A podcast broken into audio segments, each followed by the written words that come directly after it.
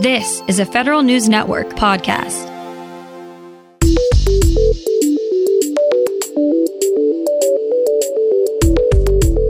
Coming up on today's federal newscast, Democratic members of Congress want the Postal Service to be able to provide more banking services.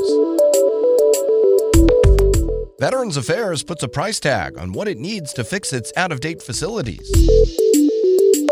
And the new leader at the Agriculture Department vows to fill vacancies left in two of its agencies that were relocated. These stories and more in today's federal newscast.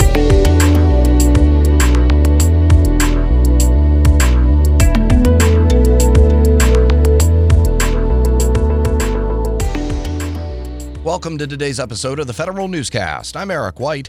House and Senate Democrats pressed the rest of Congress to let the Postal Service get into the banking business.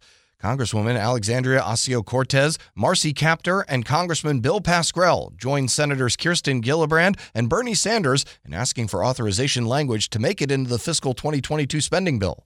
The lawmakers say banking services would help the Postal Service generate $9 billion a year in revenue. USPS already conducts limited financial services, including money orders, and would need legislation to take on more robust services.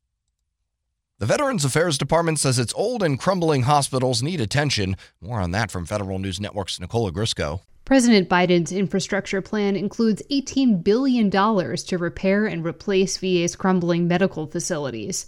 The department acknowledges that's a lot of money, but it's still not enough to address all of the facilities on VA's list that need major upgrades. VA says it would need between 50 to 60 billion dollars to tackle all of its capital improvement projects. The Biden administration says the infrastructure plan funding is enough to fully replace 10 or 15 facilities.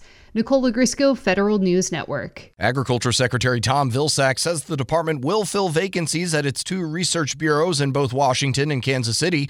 The Economic Research Service and the National Institute of Food and Agriculture relocated employees from Washington, D.C. to Kansas City almost two years ago. The relocation created widespread vacancies at ERS and NIFA. Vilsack says USDA still has about 100 vacancies at each bureau, but he says hiring from both locations should attract more talent and create more diverse and inclusive workforces. Military exchange stores will have more authorized customers in the coming month. Federal News Network Scott Maucione reports. The Defense Department's loosening some of the restrictions it has on military exchange stores. DoD civilians and Coast Guard civilians will now be able to shop at the sales tax-free establishments. Retired DoD civilians can now shop at the online stores and are eligible for travel and hotel discounts. The change makes the exchange available for nearly 600,000 more customers. Late last year, the Pentagon made online exchange shopping available to all honorably discharged veterans. Scott Maucione, Federal News Network. A bipartisan group of lawmakers are introducing legislation that will clear up disparities in military uniform costs between men and women. A recent Government Accountability Office report found that women were spending more than double out of pocket what men were for non reimbursable clothing costs. The bill would pay women back for some of their disparity costs. It would also require the military services to come up with a plan to close the gap. A former Army science and technology leader is set to become the first black superintendent of Virginia Military Institute.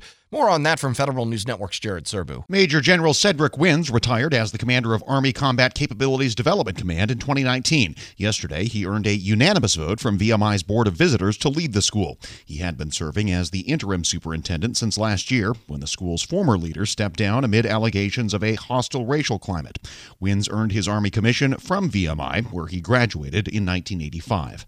Jared Serbu, Federal News Network. The State Department is one step closer to standing up a new bureau that would set international norms for cybersecurity. Federal News Network's Jory Heckman has the story. The Cyber Diplomacy Act will get a vote on the House floor next week, according to two of its co sponsors. The bill would create a Bureau of International Cyberspace Policy at the State Department, led by an ambassador with the same rank and status as an Assistant Secretary of State.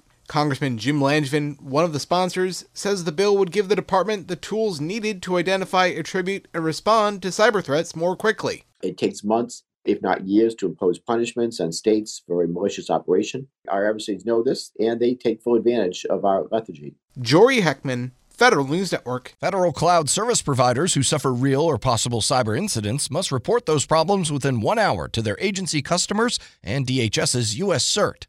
Updated guidance from the FedRAMP Cloud Security Program outlines these requirements as well as several other changes. This is the first revision to FedRAMP's incident communications procedures in almost three years.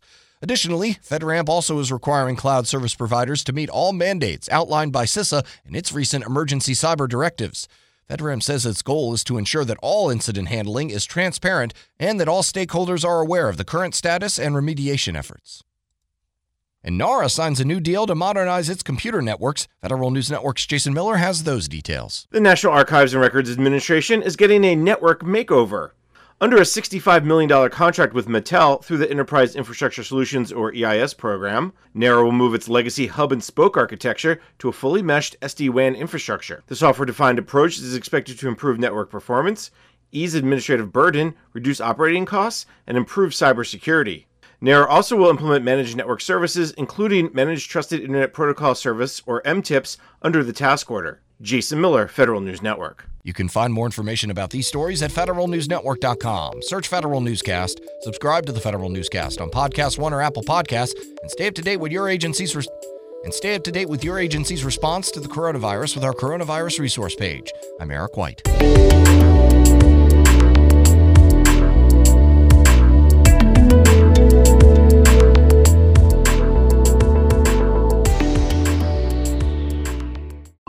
Holiday, whether you're making a Baker's Simple Truth turkey for 40 or a Murray's Baked Brie for two, Baker's has fast, fresh delivery and free pickup, so you can make holiday meals that bring you all together to create memories that last. Baker's, fresh for everyone. Free pickup on orders of $35 or more. Restrictions may apply. Get more ways to save at the Buy Five or More Save $1 each sale. Just buy five or more participating items and save a dollar each with card.